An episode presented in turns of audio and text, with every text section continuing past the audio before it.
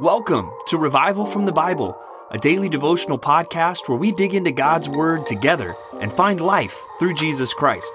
My name is Ben Blakey. It's Tuesday, the 14th of July, 2020.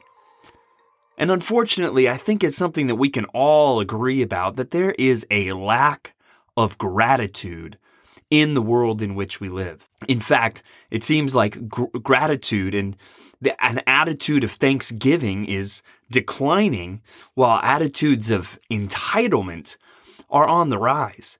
Where instead of hearing thank you, you're more likely to hear someone talking about how they deserve more.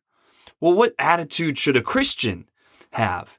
And this is something that we talked about at Compass Bible Church Treasure Valley this last Sunday. When we look at certain truths in the Bible, we should respond, and our lifestyle should be one of humble gratitude. We, we saw on Sunday in John chapter 6, how do we respond to phrases when, when Jesus teaches that no one can come to him unless the Father who sent him draws him? How should we respond to a truth like that? We should respond with humility and with gratitude, realizing that the blessings we have in Christ aren't something that I can look at and say, I deserve or I earned that. But instead, they are gracious gifts that have been given to us from God. And we're going to see similar truths today as we open up the book of Ephesians. And we're also going to see this humble gratitude exemplified when we look at First Chronicles and King David. As we start the book of Ephesians today, we see one of the most amazing passages in all of Scripture, starting in verse 3 and going through verse 14. Really, a big run on sentence in uh, the ancient Greek, but it's going to describe so much of what we have in Christ. And again, we're going to be reminded that we don't deserve this. In fact, that we're going to read that He chose us in Him before the foundation of the world. And in love, He predestined us for adoption as sons. And we have to admit that wasn't based on, on me or my works or the good things that I've done. It was based on, as it says there, His love. And so we want to respond to these truths with thanksgiving and with joy and humility to God. So what I want to do this morning even is I want to read all the way from verse 3 through verse 14. And what I would like you to do, even as you've read through this, is I want you to pick out at least a few different phrases from this passage for you to meditate on today and for you to really latch onto to express your gratitude to God. So let me read from Ephesians chapter 1. It says, Blessed be the God and Father of our Lord Jesus Christ, who has blessed us in Christ with every spiritual blessing in the heavenly places, even as he chose us in him before the foundation of the world, that we should be holy and blameless before him. In love, he predestined us for adoption as sons through Jesus Christ, according to the purpose of his will, to the praise of his glorious grace, with which he has blessed us in the beloved. In him we have redemption through his blood, the forgiveness of our trespasses, according to the riches of his grace, which he lavished upon us in all wisdom and insight, making known to us the mystery of his will, according to his purpose, which he set forth in Christ as a plan for the fullness of time to unite all things in him, things in heaven and things on earth. In him we have obtained an inheritance having been predestined according to the purpose of him who works all things according to the counsel of his will, so that we, who were the first to hope in Christ, might be to the praise of his glory. In him you also, when you heard the word of truth, the gospel of your salvation, and believed in him, were sealed with the promised Holy Spirit, who is the guarantee of our inheritance until we acquire possession of it to the praise of his glory. So again, I want you to find some different phrases in there that resonate with you today as you seek to express humble gratitude to God. And one that jumps out at me there is at the beginning when it talks about how we have been blessed in Christ with every spiritual blessing in the heavenly places.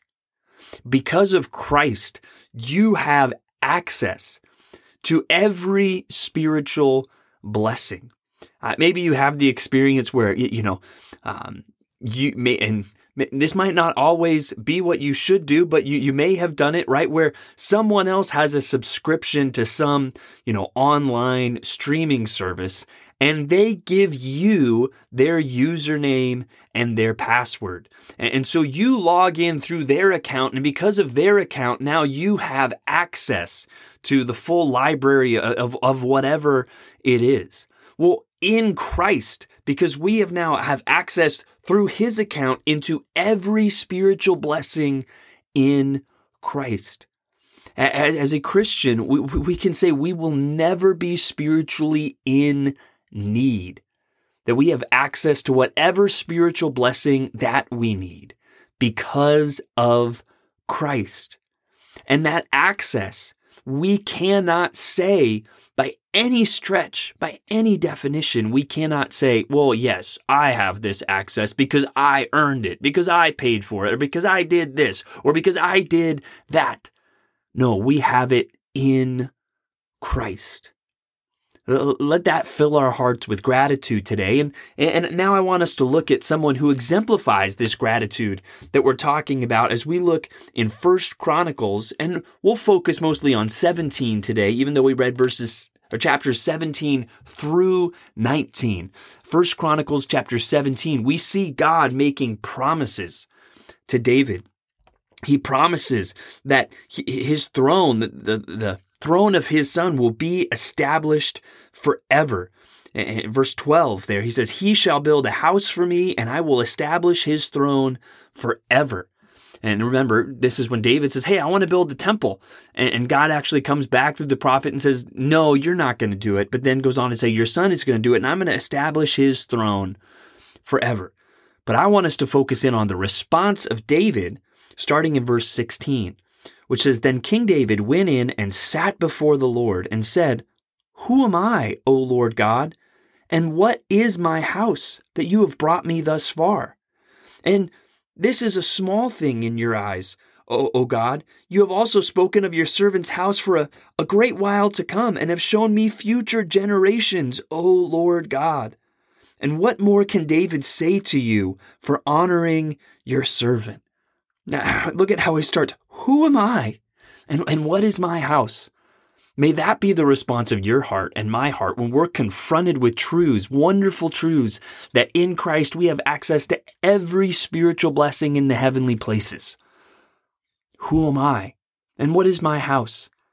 This should be the humble gratitude that should be the cry of your heart and my heart today.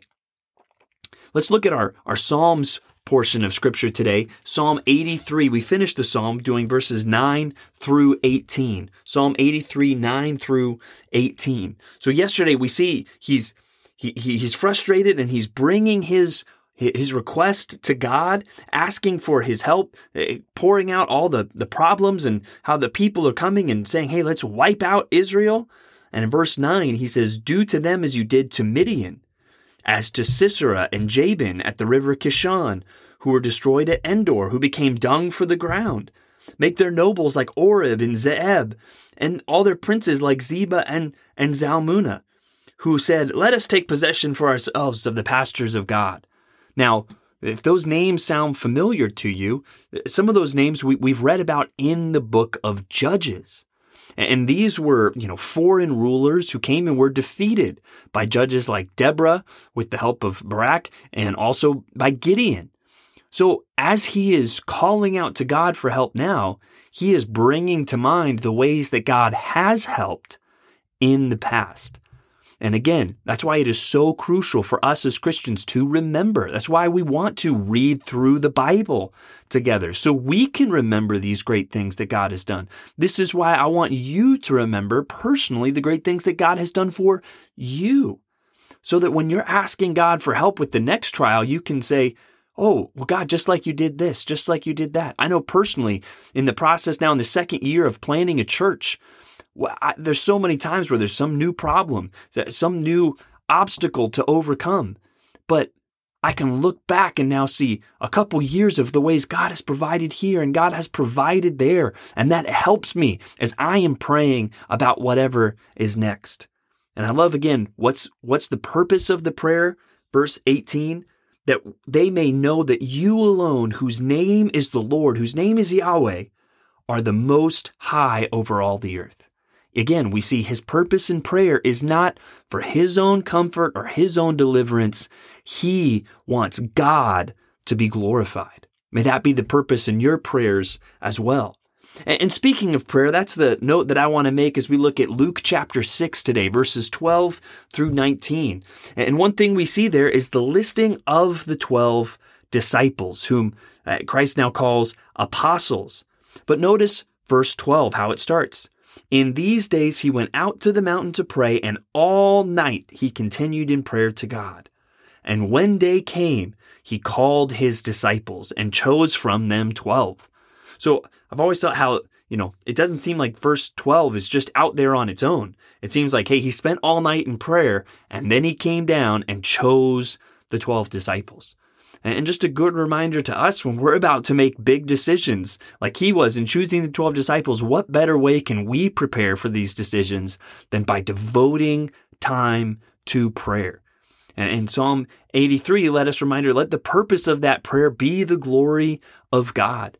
And then as we see from Ephesians and First Chronicles, let's also remember anytime we're praying to God, may the attitude in which we are bringing that prayer be one of humble gratitude, knowing that the reason Christ is listening, the reason God is listening is because we are in Christ.